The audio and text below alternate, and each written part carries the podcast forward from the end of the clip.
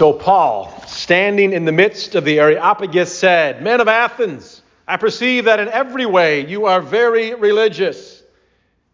For as I passed along and observed the objects of your worship, I found also an inscription, an altar with this inscription to the unknown God. What therefore you worship as unknown, this I proclaim to you. In the name of Jesus, Amen. It was October 1st, 2009, more than 10 years ago. Uh, my wife Jen and I gathered with 55,000 of our closest friends at Scott Stadium here at the University of Virginia. Um, obviously, with that many people, uh, at least back then, it was not for a football game. no, we were, we were there for the, the U2 360 tour concert. Uh, I, have not been to a lot uh, of rock concerts, but for someone who graduated from high school just a few years after the Smash albums, Rattle and Hum, and the Joshua Tree came out. U2, uh, hopefully playing plenty of their stuff from back in the day. That was a, a concert that could not be missed. And, uh, and Bono and the boys did not disappoint. Uh, because I'm cheap, uh, Jen and I uh, didn't have the greatest seats. We were far away on the lawn, but uh, even that has its own uh, benefits, more room to, to bounce around and, and sing at the, at the top of your lungs, which I, of course, did. Um, Jen would give birth to our third child exactly three weeks after that date, so she was a little uh, less exuberant, um, but I made up for it and was full on transported to 1990. The highlight for me, the song. I still haven't found what I'm looking for. Now, I know if there's any uh, rock aficionados watching or big U2 fans, they probably think that that's kind of a, a hokey song to have as a favorite, but I love it. Uh, probably for one reason is that you can really belt it out, which you actually have to belt it out if you try to sing it because it's at the top of Bono's range, and any normal human being trying to sing that pretty much has to scream it, which 55,000 undeterred, and me together on that uh, early autumn evening. Me with my new iPhone 4 lit up, held high, we belted it out. Maybe you know how it goes. I have climbed the highest mountains. I've run through the fields only to be with you. Maybe you're singing along at home. I've run, I have crawled, I have scaled these city walls only to be with you, but I still haven't found what I'm looking for. It's a song of, of longing. All, all, the verses go these longing for things, people searching for something, but they're not, they're not sure what for. I've kissed honey lips, felt the feel, the healing of her fingertips. I spoke with the tongues of angels. I held the hand of the devil, but I still haven't found what I'm looking for. And then over and over, the Cole 55,000 singing it. Even my wife, Bono, with the, with the mic held out over the crowd, rock star style, over and over, like in a trance, in one voice. But I still haven't found. It was, it was kind of surreal actually, uh, to take a look around. I remember specifically, like it was yesterday, doing that, pausing, well, not pausing to sing, I was still screaming at the top of my lungs, but looking around and seeing everyone else. So many people, sweaty brows, like tears in, in their eyes, such earnestness, almost like a mass confession. A stadium packed full, belting out a truth, belting out a truth they probably would not dare whisper anywhere else. I am searching. Scott Stadium transformed into a giant therapist's couch. I've climbed, I've run, I've scaled, I've kissed, I've felt, I've spoken, I've held. But I still haven't found what I'm looking for. It's quite the scene. Something else that surely was quite the scene, not 10 years ago, but two millennia ago. Not Charlottesville, Scott Stadium, but Athens and the, the Areopagus. Quite the scene. That's where we find Paul today in that reading, our first reading from the book of Acts, Acts chapter, chapter 17. We, we skipped a bunch in our, our, our making our way through Acts. Last week was chapter 7, I think, and, and there we had Paul still going by Saul, very different there. He was overseeing the, the stoning of Stephen. But since then, a lot's happened. The main thing for Paul has happened is that Jesus has got gotten a hold of him, and he's gone throughout the whole world. He's going throughout the world trying to make sure everyone knows about this Jesus. And the part of the world he's in now in, in Acts chapter 17, it's, it's Athens. He's there by himself, waiting for his friends, uh, Timothy and Silas. And as he's there, he's, he's going around, he's making his way around this city, and he notices. He notices it's a city full of people searching for they not know what. It's full of idols, he says, we're told. In every street corner of this city, like every 7 Eleven, its own pantheon. Uh, idols everywhere, probably a lot to the goddess Athena. She's the main uh, goddess there for Athens, the big Parthenon up on the hill to honor her. But all the others too. But even with all those idols, all those gods to please and to bless them, still no peace. Still, there's something. Still, still something missing. Paul goes around and he, he, as he does, he goes into the synagogues and the marketplaces and he's talking to people about Jesus and the resurrection. and because they've never heard of that before and they're so used to having gods for everything, they think Paul is talking about two new gods. One named Jesus, one named resurrection. Anastasis, that's the Greek. Anastasia, another goddess. So they drag him up. They drag up Paul to the, to the real thinkers, the higher ups, literally the higher ups, um, up on uh, Mars Hill. That's what Ares Apagus, Ares Pagos, the hill of Mars, where all the, the movers and the shakers and the thinkers are. They're up there, and that's where Paul gives his famous speech to these searchers. He says, Men of Athens, I perceive that in every way you are very religious. In other words, as I hear it anyway, Paul's up there talking to the smartest guys on earth, the ones with all the, the resources and time in the world. And he says, I see all your idols. I see how very religious you are. I see you are really, really searching, searching for something that might finally make sense to you, that might finally make sense of you. All you do is sit around looking for the next new thing, hoping that will be the thing. We get that little side comment there that, that Luke gives us. He says the Athenians spend their time in nothing except telling or hearing something new. it's kind of funny. They just sit around, feeling around, groping around. Paul says, searching for the next new thing that might finally be the thing, the thing that ties it all together, gives them the connection they seek. But you still haven't found it, says Paul. That's one way to, to understand that word religious. He says you've been very religious through connection in there. That's one, one derivation of the word, anyway, and sometimes it's a good way to think about one's religion. It, it literally, etymologically, means whatever reconnects you.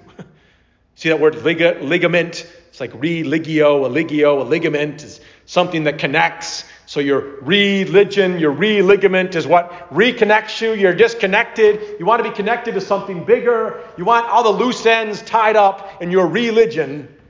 Your religion is what does that for you. So Paul up there in Mars Hill, he says, I see you've got lots of ropes. you got lots of things you're trying to tie it all together with. You're people who are really, really looking, feeling around, but it sounds to me, all I hear you talking about is the next new thing. It looks to me, you've got every possible idol, even one called the unknown God. We'll get to that. Sounds to me and looks to me, soundtrack, like you still haven't found what you're looking for. At Scott Stadium or the uh, the, the, soundtrack, if they have the Areopagus uh, with, a, with a sound rig up there, could have been playing on continuous loop. That song, it's the whole world's song, isn't it? Uh, it's not just coincidence that U2 has played that song at every single concert they've performed since 1987. First century Athens, 21st century, wherever you are right now, looking. I'm looking for what? What was behind those 110,000 entranced eyes a decade or so ago? Or what was going on in the, in the minds and the hearts, those searching hearts of Athenians two millennia ago? Do they even know? Do we even know? Looking for the next new thing, says Paul. How telling is that of Athens, or even of now, of all of us in one way or another? The next new gadget, the next new job, the next new relationship that will finally fix things, the next election, the next school year, the next fix, the next high, the next drug, whatever it is, the next post on the news feed that I can't for some reason stop scrolling through, always looking for the next thing. Why is that? All the things we turn into religion, hoping it somehow might be the thing. What's behind all that looking? What, what's behind all the thing? What are we really looking for? I mean, what are we? Is it is it uh, that finally people, the right people, would recognize me or approve me? Or am I looking for rest? or, or behind all that searching, am I looking to finally not fake it? Or, or maybe I'm just looking for whatever can distract me long enough not to have to think about not even knowing what I'm looking for.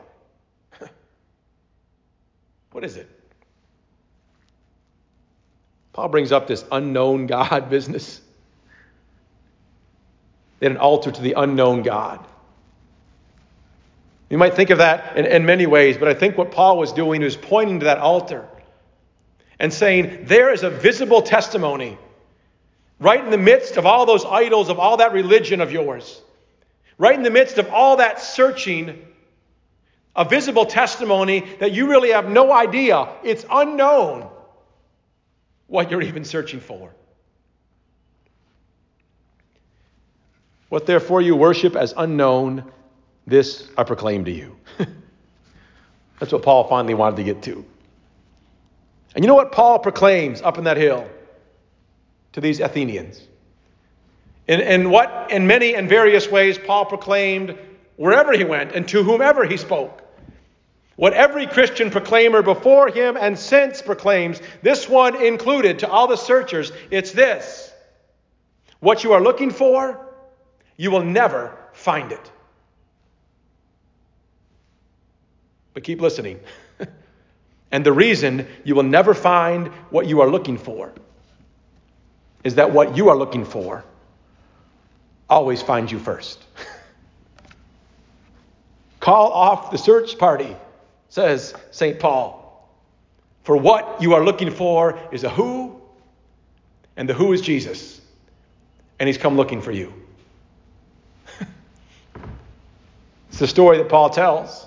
He doesn't tell all of it there. You have to look through the rest of his stories to hear it all. It's the story we tell, the story, the old, old story, that it's not you and me who are the big lookers in the story. It's the one who created us. What are the first words from God's mouth after his beloved children, Adam and Eve, get lost? It's not take up the search. It's where are you?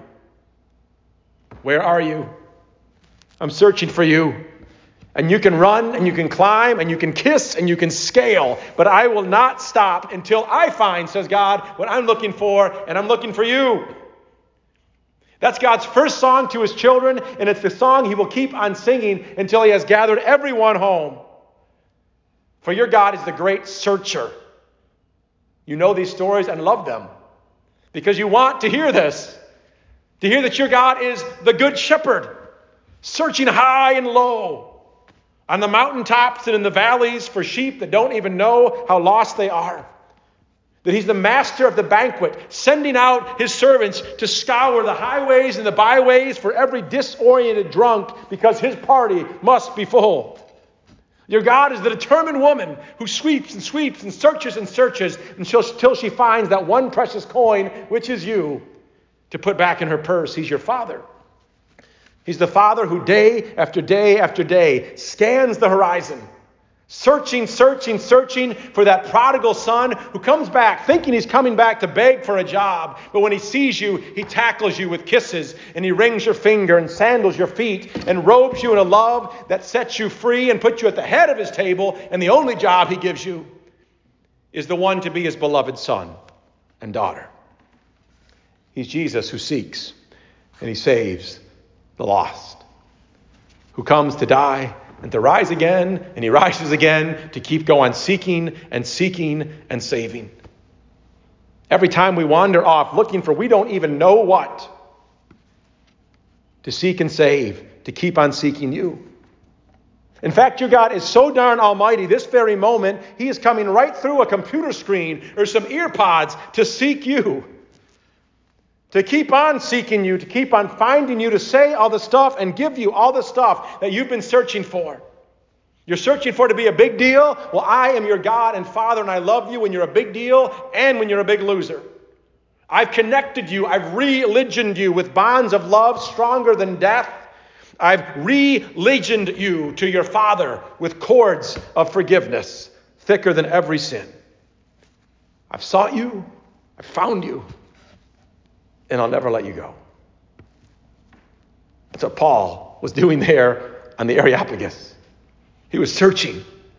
He was God searching, God searching through him for people who didn't know what they were searching for and giving it to them. Last thing that concert I, I talked about. Um, I don't think I had figured out yet how to use my iPhone 4's camera, or I was too far away to try to, to, uh, to video the thing. But someone who had much better seats than me um, did videotape the, uh, that very song that I love. You can go on YouTube and find it. 2009, Charlottesville. I still haven't found what I'm looking for. Someone who had very good seats right there in the front row with their, uh, their phone camera videotaping the, the song. And, and right before singing the last verse, Bono, can check me on this, Bono looks over at the Edge, which is lead guitarist, they call him. Uh, and, and he says to him, he says, let's take him to church. and then he rasps out this last verse. You might know it too. I believe in the kingdom come when all the colors will bleed into one. You broke the bonds, you loosed the chains, you carried the cross of my shame. I don't know if all 55,000 got it. But that's the best part of the song. Because that's the part about the God who looks and finds and does whatever it takes, carried the cross, does whatever it takes to find you and make you his own. And will never stop until he has found what he's looking for. In the name of the Father, and the Son, and the Holy Spirit. Amen.